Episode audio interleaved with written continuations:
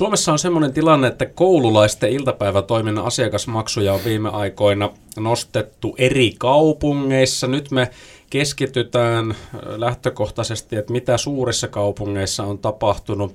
Uutissuomalaisen toimittaja Markus Matlar, niin jos 20 suurinta kaupunkia otetaan ja, sitten mitä huomioita sieltä voi tehdä, niin, niin tota, sä oot tähän aiheeseen perehtynyt, niin minkälaiset asiat sieltä nousee esiin? No keskeisimmät huomiot on varmaan, että kaupunkien väliset hintaerot on, on nykyään jopa kaksin- tai kolminkertaisia, riippuen vähän siitä, että verrataanko koko aikaista vai osa-aikaista iltapäivätoimintaa. Eli siis tavallaan tässä kuitenkin, kun puhutaan suuresta kaupungeista, niin sen suurin piirtein samassa koko luokassa niin voi olla kaksin- tai kolminkertainen hinta jossain toisessa kaupungissa kuin jossain toisessa. Sitä tarkoittaa. Kyllä, tarkoitan sitä. Joo, no se on aika merkittävä. Öö, mistä tämmöinen ero sitten johtuu?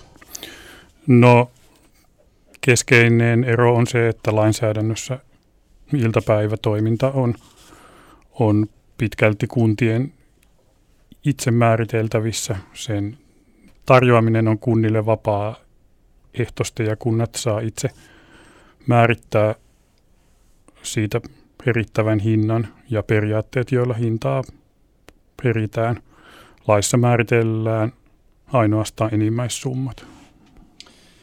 Nythän tässä on uutisissa paljon ollut puolentoista vuoden aikana, no erityisesti varmaan viimeisen vuoden aikana, että miten korona on vaikuttanut vaikka lasten ja nuorten harrastuksiin ja on puhuttu paljon siitä, että tämmöisiä dropoutteja on tullut ihan urheiluseuroista pois, niin miten tässä tapauksessa vaikuttaako noin hinnat sitten palvelun käyttöön? Tätä asiaa ei ole kattavasti selvitetty, mutta palvelun käyttäjätilastot näyttää siltä, että korona on aiheuttanut pientä laskua aamu- ja iltapäivätoiminnan käyttöön, mutta lasku ei ole ollut kovin merkittävää. Ja syitä saattaa olla muitakin, niitä ei ole kattavasti selvitetty.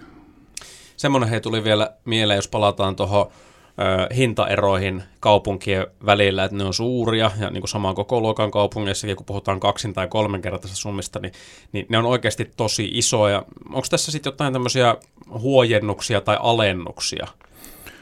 Tässä on lakisääteisiä alennuksia, eli kunnille on asetettu velvoite myöntää pienituloisille perheille huojennuksia ja jopa maksuvapautuksia, mutta käytännöt, että millä ehdoin ja kuinka suuria nämä maksualennukset on ja miten niitä käytännössä haetaan, niin se vaihtelee myös kaupunkikohtaisesti. No voiko tähän mitään semmoista loppukaneettia heittää, että mihinkä suuntaan olemme matkalla?